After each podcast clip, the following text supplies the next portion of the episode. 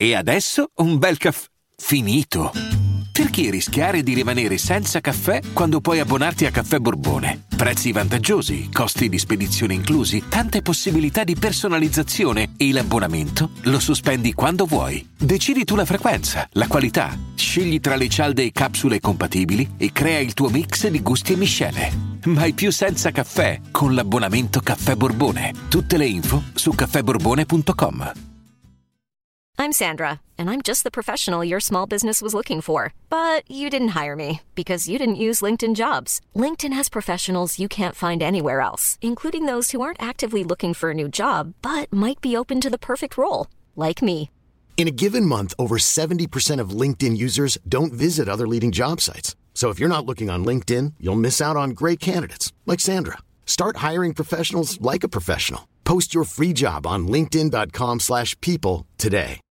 A livello sonoro si fa un bel salto indietro, si torna nel 94, l'anno in cui sono nato e quindi di conseguenza ho sviluppato la sensibilità per certi suoni tanti tanti anni dopo, però resto legato a quelle annate lì, che non vuol dire per forza anni 90, non vuol dire per forza underground o vecchia scuola, per me questo suono vuol dire spaccare e con spaccare intendo dire che quando parte il beat che si carica, tu senti quel fomento chiamato brivido che solo l'hip hop sa esprimere in quel modo perché io ascolto questo brano di Tyler the Creator nel 2021 e mi domando se non abbia sbagliato e messo in play un disco di Louis X e questo mi fa godere.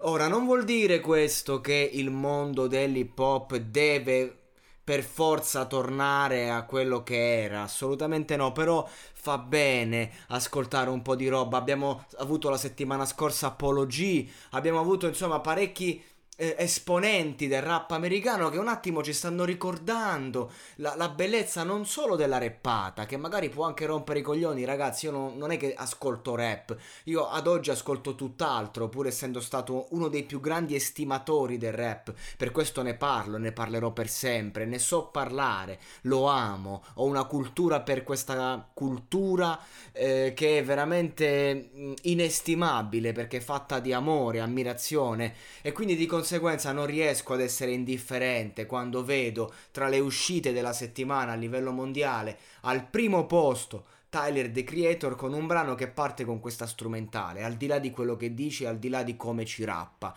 Io godo, ci godo di brutto. Ragazzi, questo è. Avete presente? Cioè, se siete mai stati a una jam?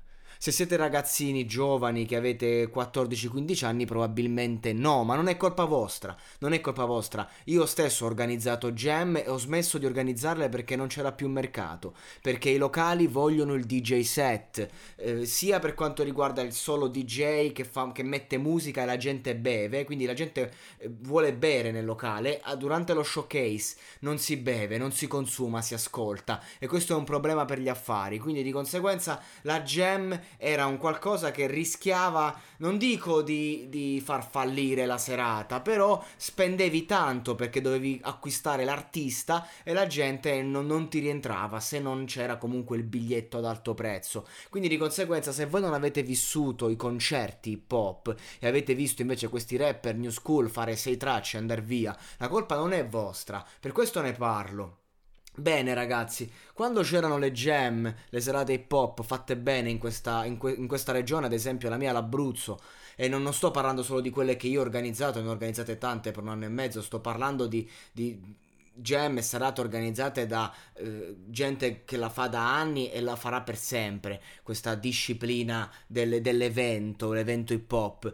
E, e, c'era il DJ set prima del live e prima del live c'erano dei brani appunto della Madonna come questi che tu ascoltavi e ti partiva quella carica, quel delirio. This is Tyler the Creator in questo momento. Io sono molto grato a questa uscita perché non è solo un, un discorso diciamo relativo a lui o a una traccia, ma mi ha ridato delle emozioni che ascoltando la musica nuova non avevo da tempo. E me la sto ascoltando, riascoltando e sono molto felice perché spero che se un personaggio così, dopo tanti anni, decide di riuscire con un brano di questa tipologia, perché si aveva fatto della roba, però a fatti concreti questo brano è il suo ritorno, vuol dire che lo possiamo fare. Vuol dire che un ragazzo della new school, che magari ha anche successo, può dire ok, devo rilanciarmi. Come lo faccio? Lo faccio con l'hip hop.